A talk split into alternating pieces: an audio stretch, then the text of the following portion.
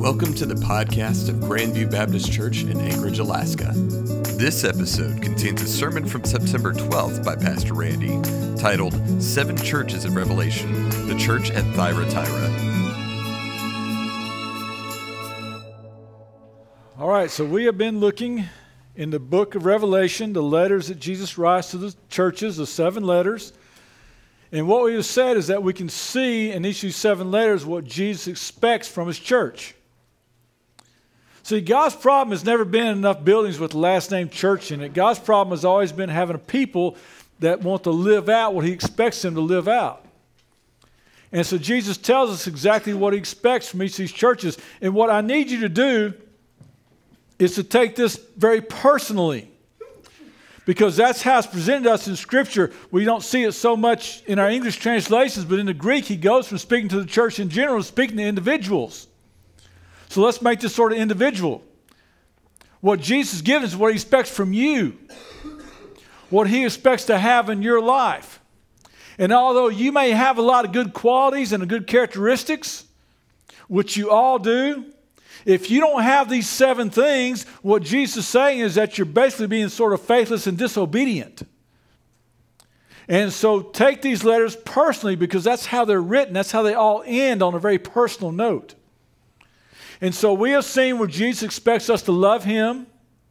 He expects us to endure suffering, to hold to the truth, to take advantage of opportunity. And now we're going to see today where Jesus expects us to be holy. And for that, we go to his letter to Thyatira. Now, a little bit of background about Thyatira. Thyatira was definitely the smallest city of these seven cities that Jesus writes these letters to. But Thyatira was located at a crossroads. It, it was a, a very commercialized city. There's a lot of trade and commerce going on. And they had all these trade guilds in Thyatira. Now, think of trade guild, think of a union combined with a fraternity and a sorority. We'll talk more about that in a minute. But they had trade guilds for bronze workers, for, for cobblers, for weavers, for potters, for tanners, for dyers. And what I mean for, for dyers is outside the city, they had this plant that had a purple root. And they would use that to, to dye cloth with. In fact, in Acts 16, you recall Lydia uh, had, was, had a little Bible study going. She was a dyer of purple from Thyatira. Uh, so that's sort of a background of the city. Now, these trade guilds were, were very powerful. Uh, they, they controlled all the economy in the city. Now, going back to what I said before of understanding that these were like unions combined with fraternities and sororities, every trade guild had their own little god, and they always had a party going on. So you had your own idol worship from each of these trade guilds, had their own idol that they worshiped, and they always had a party going on, and that party always involved immorality. Uh, basically, sort of like orgies going on. And you were expected, if you were at trade guild, you were expected to be a part of that. And if you weren't, you could be kicked out. Then you'd have no way to feed your family. So there's a lot of pressure to be a part of these trade guilds, and all they were doing is a lot of pressure on the church to be a part of this and to be a part of that, part of that immorality that went along with it. A lot of pressure to conform. So that's the letter that Jesus writing to Thyatira. That's the background of Thyatira. So let's start off. Revelation 2, write to the angel of the church in Thyatira, thus says the Son of God, the one whose eyes are like a fiery flame and whose feet are like fine bronze. I know your works, your love, faithfulness, service, and endurance, and I know that your last works are greater than the first. So there's a lot of good qualities going on. Love, faithfulness, service, endurance, or love resulting in service and faithfulness resulting in endurance. A lot of good qualities. And even more than that, they, they had some growth going on. There was some, some ministry was happening. There was some growth going on. But, like a lot of these churches, there was an issue that they were avoiding that was so essential to what it means to follow after Christ that if they don't get this straight, it doesn't matter about these good qualities. Again, we need to hear this personally. That we can have a lot of good things going on in our life, but if we miss this one area, if we missed what God expects of us, that's a fatal flaw. And so here it is. But I have this against you. You tolerate the woman Jezebel, who calls herself a prophetess and teaches and deceives my servants to commit sexual immorality and to eat meat sacrificed to idols. Do you remember the church at Ephesus that we talked about? The church at Ephesus, they would not endure false doctrine, but they didn't have any love. Well, now Thyatira is just the opposite. They have some love, but they're tolerating this false doctrine. You may know people like that, that they have very strong morals, but they don't know how to love, or they're good at loving, but they have no morals. And both are wrong. Uh, so that's what's, uh, that's what's going on here. Uh, this is different from the church at Pergamum. The church at Pergamum that we looked at last week, they had other people who were teaching false doctrine, who were teaching the untruths. And, but, right, but the church at Thyatira, they have people in their church that are following after that.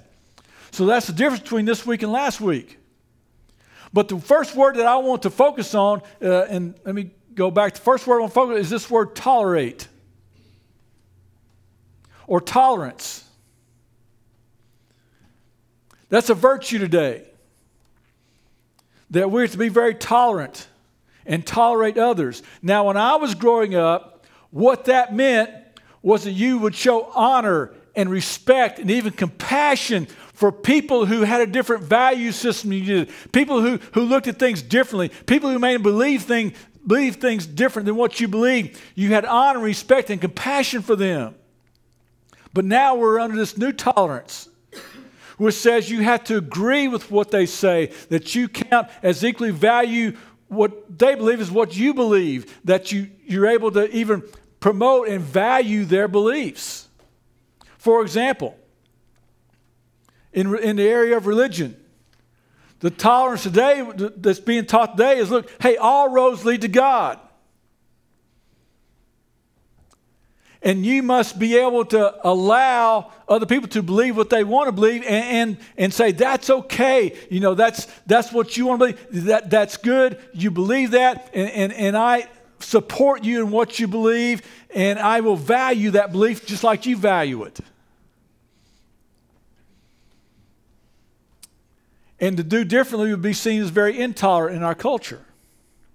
Now, according to that definition, Christianity and Islam, a few others, are very intolerant. But here's what I want you to understand that this new tolerance today is actually intolerance. It's like the the public official that said, We will not tolerate intolerance. Well, what is the act of not tolerating intolerance? Could it be intolerance? Every year at the Southern Baptist Convention, there's some gay rights groups that'll protest outside the Southern Baptist Convention. It happens every June in different cities. And they're protesting because they want the Southern Baptist Convention to open up their their culture open up the convention so that homosexuals can have a voice in it, so that they can be a recognized people group, so that they can have some influence. Because that would be the tolerant thing to do. So let me get this straight. You're wanting us to turn the back on what the Bible teaches, the very basis of our faith, to basically turn our backs on our faith in order to accommodate a few people in this vocal group? Does anybody else not see the irony in this? That the, that the, what they're doing in demanding tolerance is actually being intolerant. The one thing they can't tolerate is having a group of people who want to live their life by biblical values. They won't tolerate that at all. And that's the case. A lot of this new tolerance is actually intolerance. Consumer Reports magazine, uh, what they put out uh, in their magazine is they list cars and trucks and appliances that they have tested, and they say some are or, or superior and some are inferior. Well, according to New Tolerance, that's a very intolerant thing to do, calling something else inferior. How can you do that? Kids in school, they're allowed to wear t shirts that say WWE SmackDown, but they can't wear t shirts that have a cross on it. Doesn't sound very tolerant to me. Or you can do a report on Greek mythology or Eastern religions, but don't you do a report on Christianity or Jesus? That doesn't sound very tolerant to me. Or my younger son was at Service High School. He was putting up posters that was advertising a Bible study after school, and the principal says, You can't put those posters up because they have the word Bible in them. Doesn't sound very tolerant to me. The new tolerance is just not very tolerant at all. And, that's what I, want you to, to see about that because this is exactly what was going on in Thyatira. Tolerance says you must approve of what I do. You must agree with me. You must go along with what I do and what I believe. Now, God is not behind that type of tolerance that would cause us to lay aside our biblical principles. But that's exactly what the people were doing in Thyatira.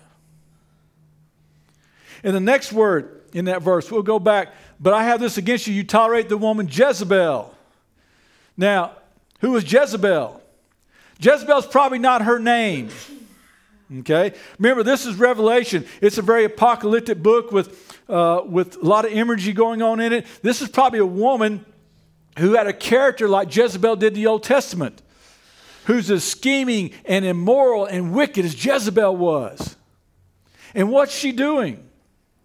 She's standing up to the church and saying, I have a word from God. It's okay for you to go to these trade guilds and, and, sacrifice to their gods and be involved in this immorality. After all, you have to feed your family. It's okay to go to these temples and be involved in temple prostitutes and, and, and worship these other gods. After all, I mean, we've under grace. It's okay with God. He's got lots of grace to give. Or it's okay to go ahead and be involved in immorality uh, that, that's offered here at temples. After all, you know, look at all the good qualities you have. You got service and faithfulness and, and endurance. Look, look, at, look at all these things, good things that's going on in your life.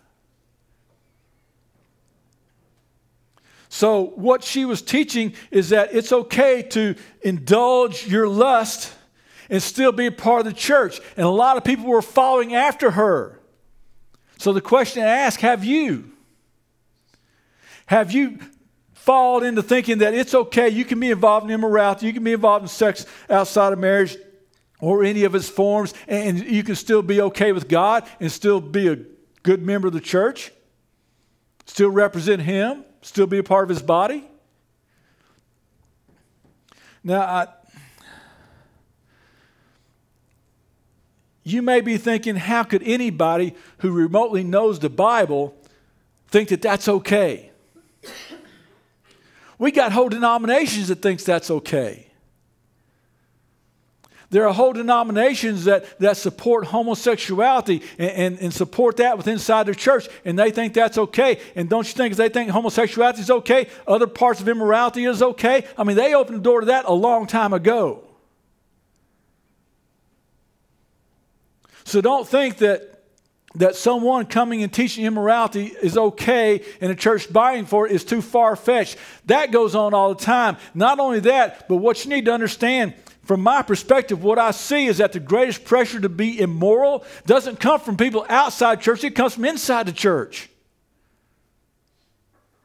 Where other Christians, other people you go to church will say, hey, let's go see this movie, let's go have sex, let's go do this. And the, the greatest pressure comes from other Christians. This is very real. It's what we face. Here's the next verse I gave her time to repent, but she does not want to repent of her sexual immorality.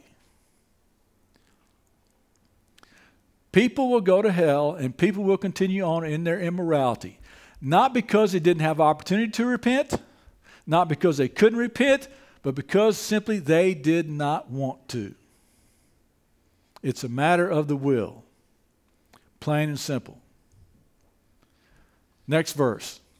Look, I will throw her into a sick bed, and those who commit adultery with her into great affliction, unless they repent of her works. I will throw her into a sick bed the bed that she used to promote immorality is now going to become her bed of sickness. or the very means through which she used to promote immorality is very means in which God is going to discipline her. Or to, uh, to, to put it a, another way, often what you seek after becomes your punishment. We see this a lot throughout the Bible. In the book of Ruth, Elimelech, uh, he decides to take his whole family and move them from Bethlehem over to Moab during a time of famine. Now, you need to understand this move. He's going from where God's people are at, where the promised land is, and he's going from there over to Moab, where they worship idols and sacrifice kids to these idols. Tell me, who in Moab is going to teach them the Torah? Who in Moab is going to teach them to, to, to remember the Sabbath day and to keep it holy? Who's going to be with them and worship on the Sabbath day? Nobody. But he's willing to take his people out of Bethlehem and move them to Moab. Why? In order to live. Because there's a famine going on. And what's he wind up doing? He dies. Him and his two sons, they die. What we seek after often becomes our punishment. Haman. Remember him in the Old Testament. He's out to, to, to hang Mordecai up on the gallows because he's a Jew and he can't stand him. And what happens? Haman winds up getting hanged on his own gallows. What he seeks after becomes his punishment. That's what he's telling Thyatira. You need to repent because if you don't, that bed of sin is going to become a bed of sickness. Okay? So to repent of her works. And then the next verse. I will strike her children dead. Now it says her children, it's not her physical children. These are those who's following her teachings who's saying, sure, we'll, we'll still continue to come to church here and we will go out and be involved in this immorality. No big deal. Then all the churches will know that I am the one who examines minds and hearts. All the churches are going to, when I come and I deal with this, everybody's going to know. Think of it like this if you have a bunch of kids, you discipline one kid, the other one straighten up. You go tell the one kid, look, go get a switch, go in your room, pull your pants down, I'll be there in a minute to deal with you. Then you turn to the other kids and say, Clean up your mess. Yes, sir, Daddy, right away. And that's what Jesus is saying is going to go on. Every, all the churches, they're going to know and they're going to take notice of this. And what are they going to know? That I'm the one who examines the minds and the hearts. You remember how in verse 18 we read, a, go I read that, that Jesus is the one who has like eyes like fire? examining the minds and hearts. Why is this important? Because this is where holiness begins in your heart, in your mind. It has to begin with your very thoughts. So he is the one who examines the minds and hearts. And I will give each one according to your works. He describes himself also in verse 18 if you remember me telling you that these descriptions have to do with the church and what he's doing in the church, in verse 18, not only does he say he has eyes like fire, but feet like bronze. You know what that means? That's a sign of judgment. He's able to stamp out and deal with the people who are sinning. He's perfectly able to deal with them. So that's that's where this church is at. Now, two things that I want you to get from this church. Look at this church. Number one is this God's wrath is real. I will throw her onto a bed of sickness. People take sexual sin lightly because they take God lightly. Here's what I want you to understand in the Bible. Nowhere in the Bible does God say, don't get involved in sex outside of marriage because somebody might get pregnant. Don't get involved in sex outside of marriage because somebody might get a disease. He doesn't say that. He says, don't get involved in sex outside of marriage because I told you not to. Because that's what I expect the people who are following after me. Look what he says in 1 Thessalonians 5.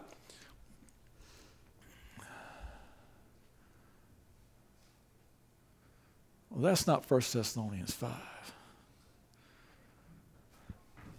All right. Here's what it says in 1 Thessalonians 5. Let me get my glasses out, and I will read it to you.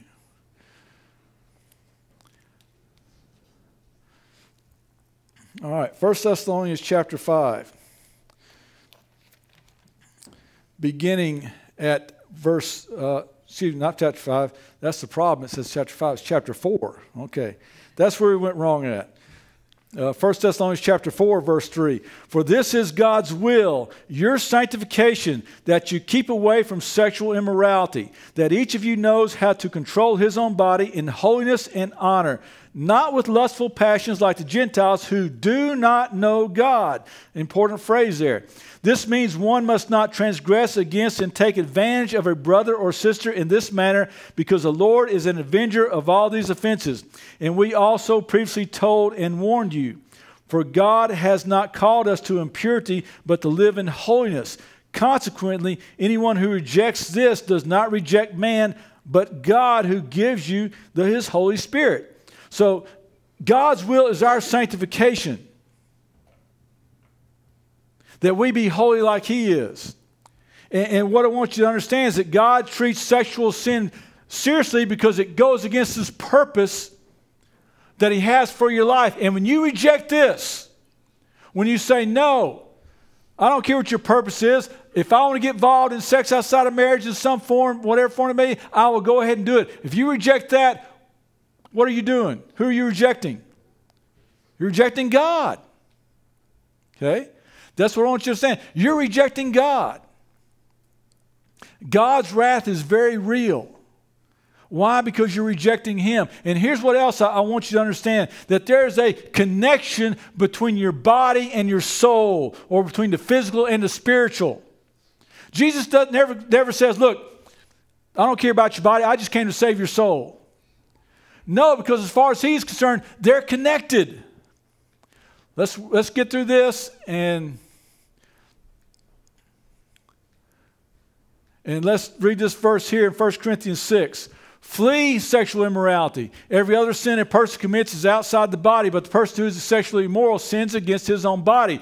Don't you know that your body is a temple of the Holy Spirit who is in you, whom you have from God? You are not your own, for you were bought with a price. So glorify God with your body. God's not interested in any rented out places. He wants to own, and He owns you. There's a connection. What are you saying is, look, I am there in your body. There's a connection between the physical and the spiritual. Not only is there a connection between the physical and the spiritual, there's a connection between immorality and idolatry. Here's what we're reading in Ephesians 5. For know and recognize this every sexual, immoral, or impure, or greedy person who is an idolater, because that's what an immoral person is. An idolater does not have an inheritance in the kingdom of God, in the kingdom of Christ and of God. So I want you to understand there's a connection between the spiritual and the physical and between immorality and idolatry. So that's why he says in 1 Thessalonians chapter 5, you reject this, you're rejecting me. Which means the only way that you can overcome immorality in your life is when you want to be totally God's, completely His, 100%. Because those connections are there and you can't separate those. Now, the second thing uh, in this, the question is this Who is the Jezebel in your life? See, we hear a lot of voices. A lot of voices want our attention. And this is what Christina illustrated for us today, very aptly. Who's the Jezebel in your life? Who's the one that's trying to lead you away from God? Could be that college professor. Could be that musician you like so much. Could be that talk show host. Could be the person you're dating. Could be that friend at school. Who is it? Who's the person that's trying to lead you away? Where's those voices coming from? Who's a Jezebel that's standing up and telling you it's okay, you can be involved in sexual immorality. God's not, He doesn't take it that seriously. it's no big deal. Everybody else does it. Who's the person that you're hearing that from? That you think you can be okay with God and live an unholy life. And that He's not going to come and deal with that. Where are you hearing that at? Here's how all these end. In Revelation chapter 2, just a few verses down, verse 29, It says this Let anyone who has ears to hear listen to what the Spirit says to the churches. If anyone who has ears to hear, let the Spirit, anyone who has ears to hear the Spirit, let him hear what the Spirit is saying to the churches. If you have ears to hear. What's that assume? It assumes somebody's talking. Who's talking? God is. The question is, are you listening? So, are you listening to Jezebel? The Jezebel in your life, or they have a voice? Are you listening to them, or are you listening to God? Because both are speaking. Who are you listening to?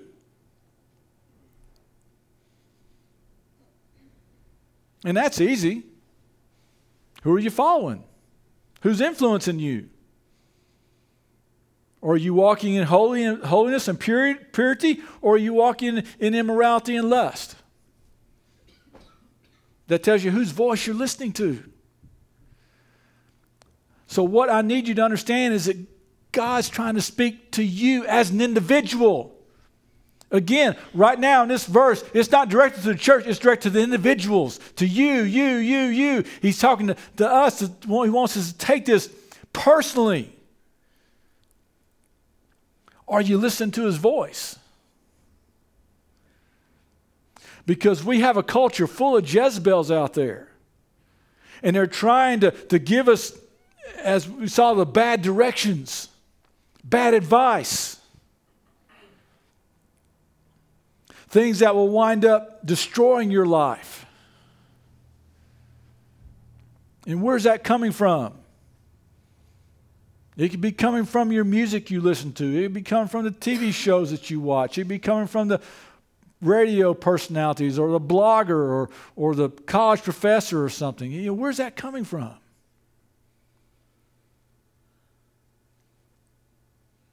But the other choice is that we have a God, He's also speaking. That's part of His nature. He speaks all through the Bible. He wants to communicate with us, He's a communicator. My sheep hear my voice, Jesus would say. I'm speaking, my sheep hear my voice. Are you listening to that? Because if you're listening to his voice, you're going to be pushing away from all that immorality in all its forms and running toward Jesus and his holiness and his purity. Because your body and your soul are connected because immorality and idolatry are connected. And you wind up rejecting God. And what Jesus is telling Thyatira, you don't want to be there because if my, if my people want to reject me, I will come and I will search their minds and hearts. I will reveal what their, what's the thoughts and what they think about. And I have the power to do something about it. Those who follow you, they will also cast down to a bed of sickness. We need to listen to that. But more importantly, right now, you need to listen to what the Holy Spirit is saying to you. And let's go back to what he told them repent. Repent. Turn away from that and start following me. And if you don't choose to do that, it's not because you don't have the opportunity, it's not because you can't, it's just because you have said, No, I'm just not going to do it. That's the choice you have. And you get to choose which way you want to go. Okay, I'll admit it's not the most uplifting message you'll ever hear in a church, but it's one that's needed. It's one that you have to deal with. But I'm telling you, the most joy you'll find in your life is when you're ready to follow through with that repentance is when you're ready to make that real in your life. Then you know what you'll find? You're becoming exactly what Jesus expects you to become. And then that judgment becomes joy in your life. That pressure to perform that the, the world's putting on you, all of a sudden you have a peace because you know you're right with God. Man, things can change. Things can change and you'll find out do it God's way, and it's the best thing that'll ever happen to your life.